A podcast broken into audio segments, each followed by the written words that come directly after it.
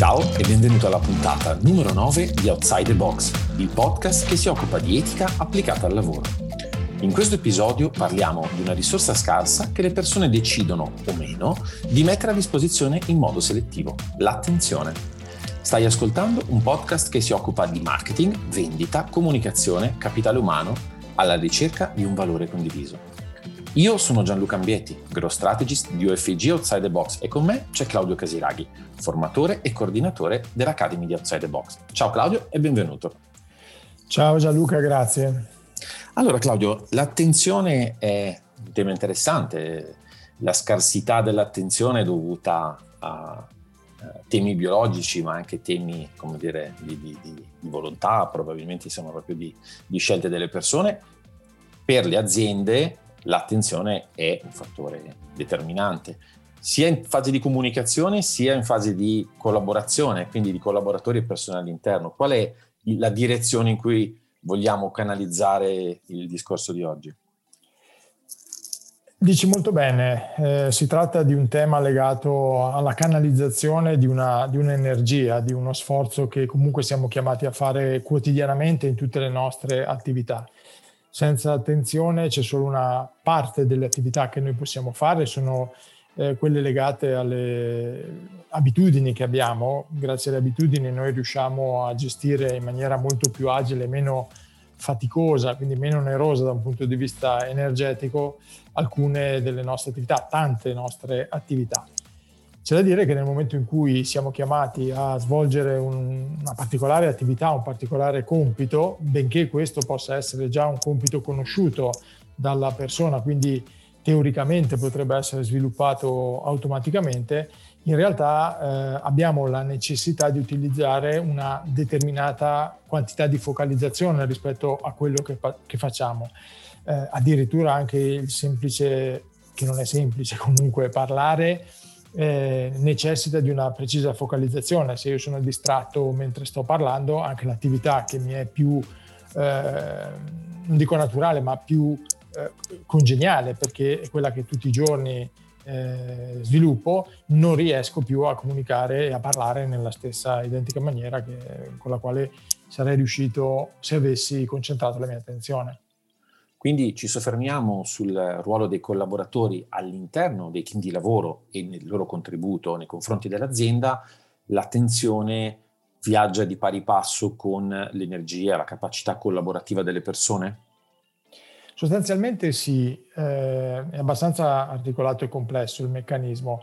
Quello che noi possiamo individuare è che ci sono differenti tipi di attenzione, così come eh, abbiamo indicato anche nel, nel post ehm, è fondamentale lavorare su tutte queste tipologie di attenzione e ognuna ha un po' le sue caratteristiche. Noi abbiamo un'attenzione focalizzata che è una capacità di rispondere a un determinato stimolo.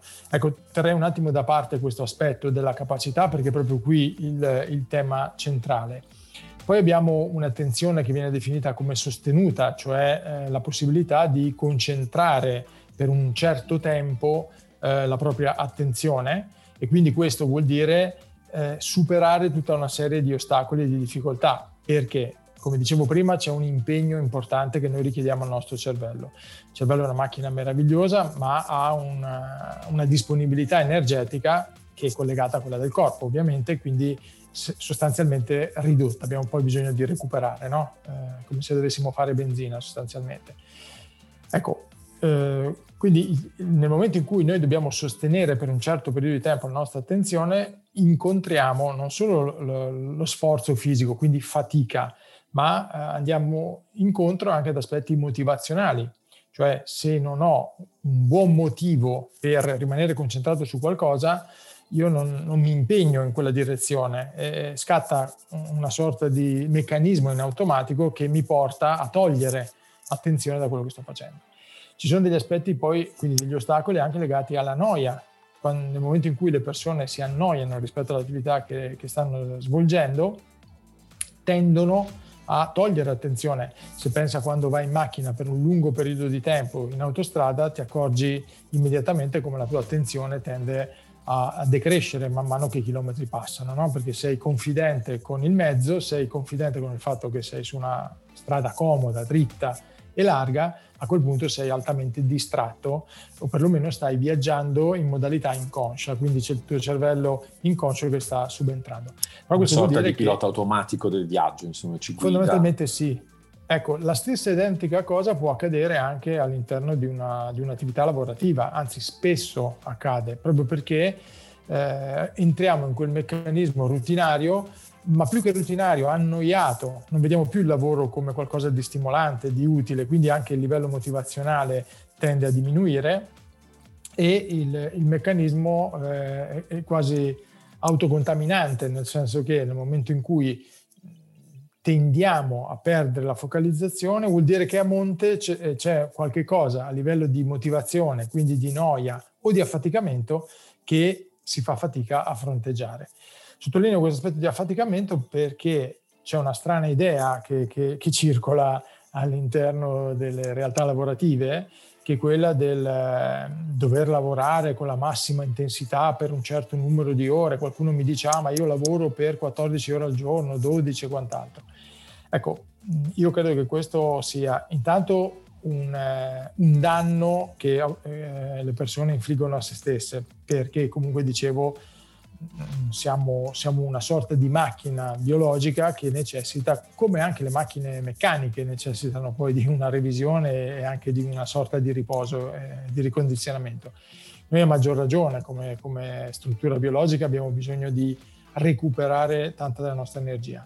Ma proprio eh, da un punto di vista eh, biologico noi non riusciamo, anche volendo, a essere efficienti per un così alto eh, numero di ore. Quindi che cosa sostanzialmente stiamo uh, combinando all'interno delle organizzazioni? Stiamo perseguendo un obiettivo eh, che è più quantitativo che qualitativo, cioè viene premiato il numero di ore eh, che si passano in ufficio piuttosto che quello che si va a produrre. Questo significa che nel tempo poi la qualità tenderà a scemare per, per ovvie ragioni di resistenza.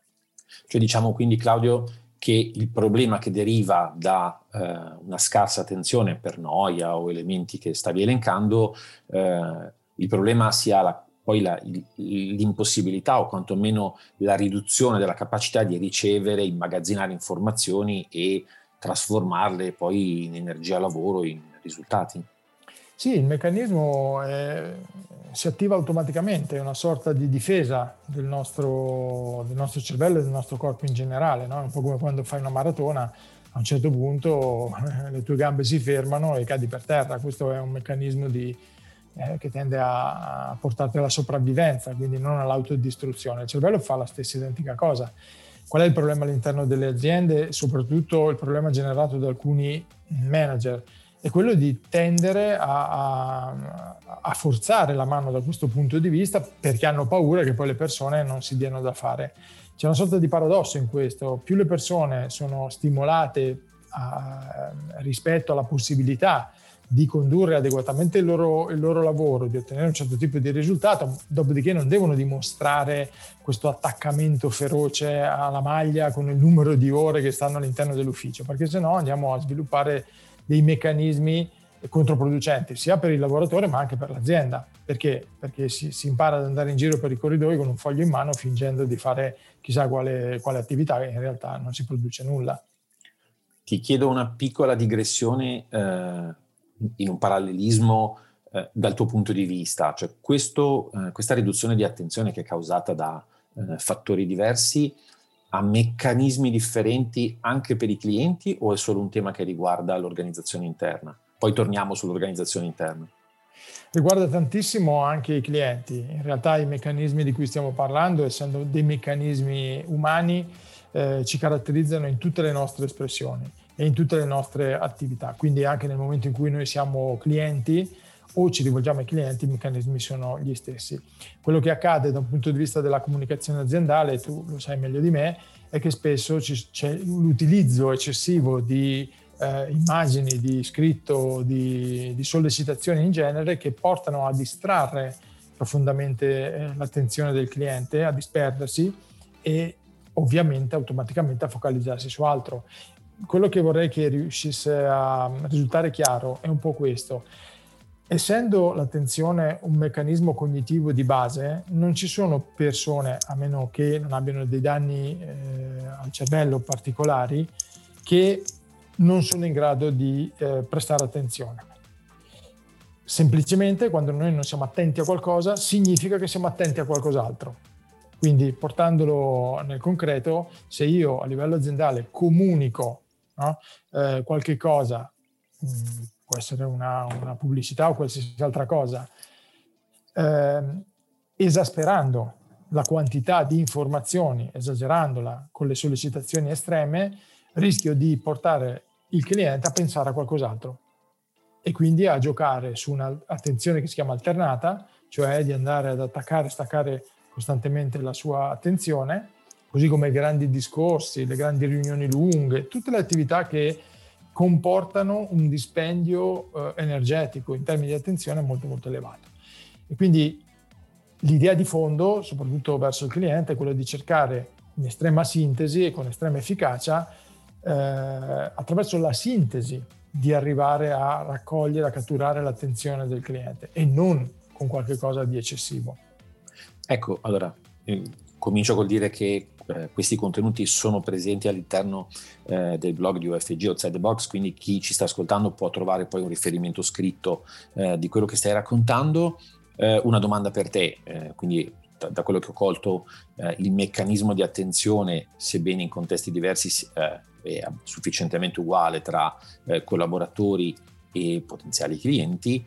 A questo punto la mia domanda è come possiamo orientare l'attenzione, cioè come possiamo raccogliere quella quantità eh, necessaria di attenzione che serve a compiere una determinata attività.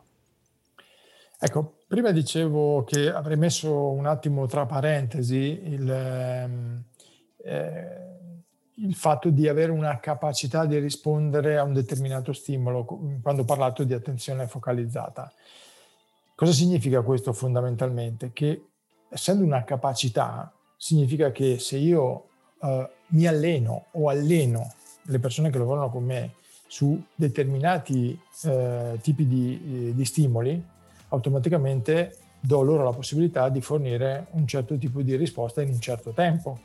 Quindi ciò significa fondamentalmente, e lo vediamo in realtà eh, particolari. Se, se pensiamo eh, so, a un gruppo di persone che presta soccorso, eh, ci accorgiamo subito che quando loro fanno determinate esercitazioni, quello che realmente fanno è focalizzare l'attenzione su 3-4 indicatori fondamentali per riuscire a dare delle risposte che siano adeguate.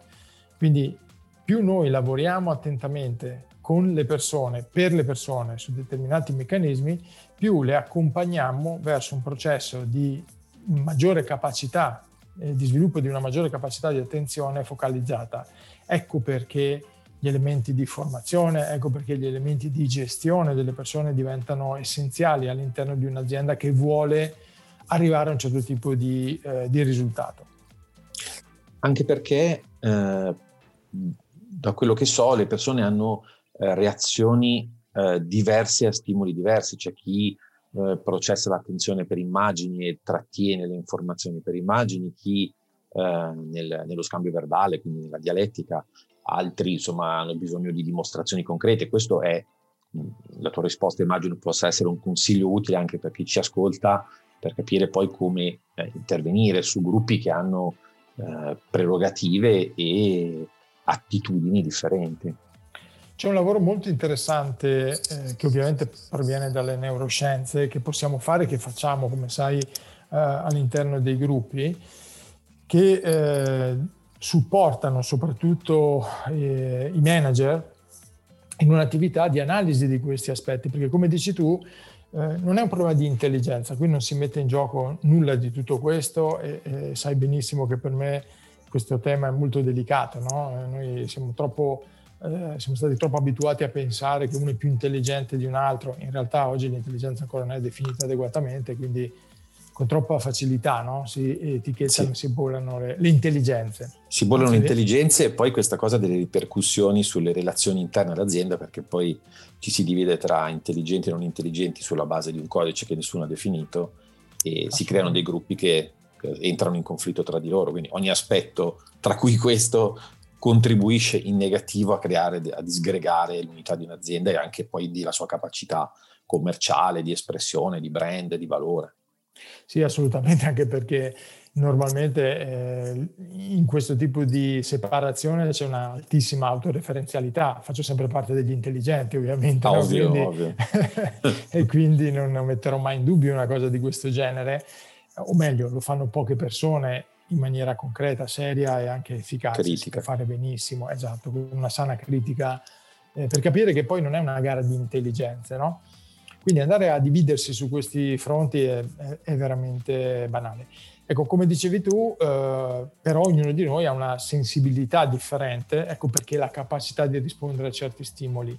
Diciamo che l'abbiamo eh, costruita nel, nel, corso della nostra vita. Eh, c'è una base anche biologica sicuramente, ovvero degli aspetti caratteristici della persona, ma c'è prevalentemente un'abitudine. Per cui ci sono persone che sono molto più attente o attivabili. Ecco, su questo forse vale la pena soffermarsi un attimo. No?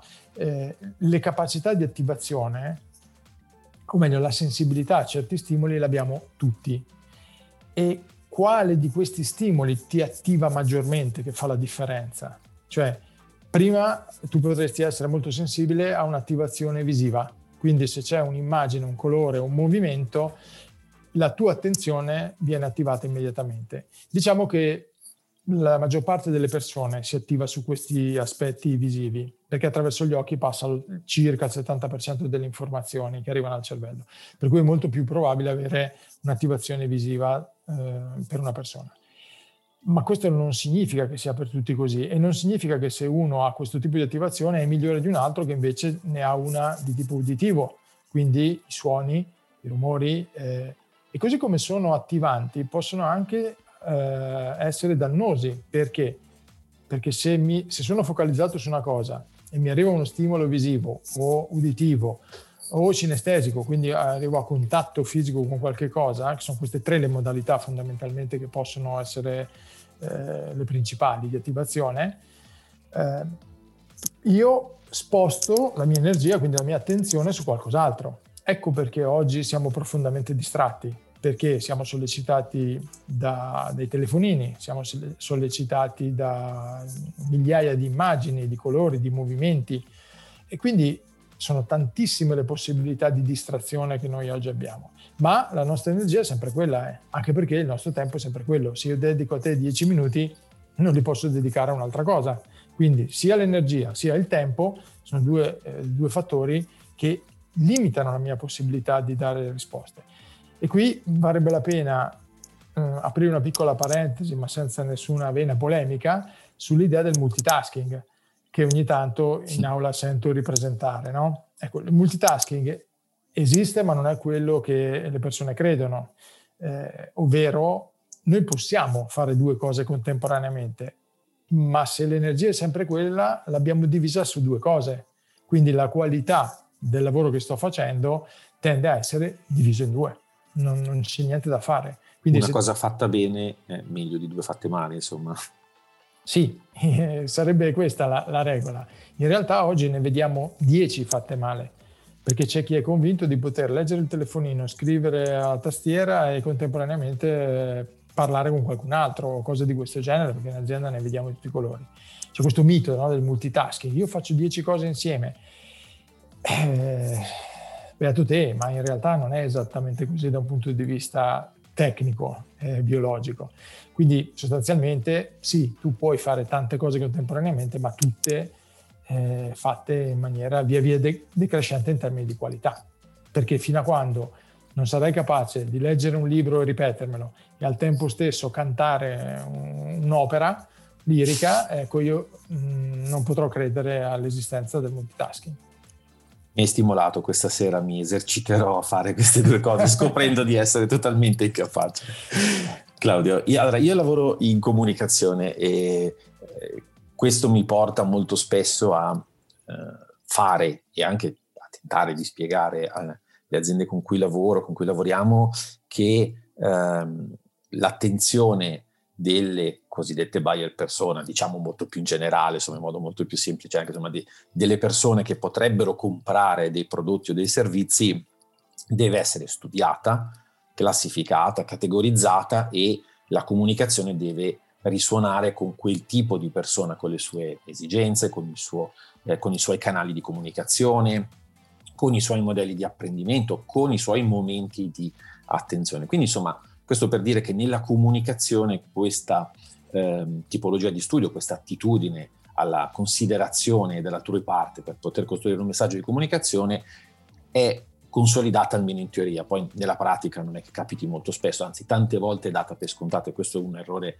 molto frequente in cui cadono le aziende, però ehm, e qui chiedo a te che sei un po' più esperto di formazione sul, sui collaboratori, sulle persone, le organizzazioni interne, mi sembra di capire che questa differenziazione, questa analisi, questa costruzione di canali diversi di comunicazione all'interno delle aziende invece non abbia eh, spesso una struttura, degli elementi per poter raccogliere, analizzare, eh, fare sondaggi interni e capire quali sono i modi migliori per parlare con i collaboratori e quindi mettere in ordine tutto quello che hai detto fino adesso, tra cui l'attenzione. È molto, molto rara, devo dirti. Eh, c'è una naturale propensione a fare le cose per come ci viene in testa, nel senso io stabilisco la riunione, la voglio fare attraverso, non lo so, dico una cosa qualsiasi, una proiezione di slide perché per me sono importanti, poco mi curo di sapere se queste effettivamente stanno producendo ciò che vorrei. Eh, nel caso in cui non arrivasse il messaggio come io avrei voluto, eh, semplicemente da, da, manager, spesso e volentieri, licenzio tutti dicendo vabbè, problema è vostro, io non ho i collaboratori bravi. Ecco, in realtà non, non, è questo quello che dovrebbe accadere, laddove, come sai, stiamo facendo un lavoro dedicato a questi passaggi, le persone danno risposte eh, concrete, mh, mm, si vede proprio il miglioramento in termini di scambio eh, e di relazione tra le persone, perché poi ovviamente laddove si fa fatica a comunicare perché tu parli un linguaggio, io ne parlo un altro, ovvero tu sei stimolato da una cosa e io dall'esatto contrario, eh, diventa abbastanza difficile no, riuscire a, a, intendersi. E credo che la maggior parte delle, non solo malcomprensioni, ma anche delle tensioni relazionali all'interno delle aziende sia data proprio da questo. Credo che tra gli ascoltatori ci sia sicuramente qualcuno che ha fatto decine e decine di riunioni noiosissime. Perché noiose? Perché in realtà non arrivavano mai al punto, perché usavano, che ne so, un linguaggio eccessivamente tecnico piuttosto che eh, non usavano immagini o altri meccanismi che possono attivare l'attenzione di una persona. Certo che più è ampia Ehm, la quantità di persone alle quali devo comunicare contemporaneamente, più diventa difficile ovviamente cogliere tutti questi aspetti. Dobbiamo essere consapevoli, come dobbiamo essere io e te in questo momento. Ci sarà qualcuno che ascoltandoci riuscirà molto bene a focalizzare la sua attenzione su quello che stiamo dicendo. Qualcun altro forse dopo dieci minuti si è perso. E qui non è un, un problema suo, è che noi abbiamo scelto un canale diverso da quello che lo attiva particolarmente, che ne attiva particolarmente l'attenzione. Oppure forse, e questo sarebbe un peccato, non abbiamo toccato un argomento che, che poteva essere interessante e questa è un'altra ipotesi che dobbiamo sempre considerare. Ma in questo caso chi ci ascolta può se ci ha ascoltato ed è collegato sulla pagina di LinkedIn, segnalarcelo o nel, nella pagina di Outside the Box o nel gruppo di Business Ethics Italia, così insomma ci correggeremo, come disse certo. qualcuno di più famoso di noi. certo, assolutamente, ma soprattutto potrà anche magari consigliarci o indicarci qualche, qualche tema sul quale potrebbe essere più interessato.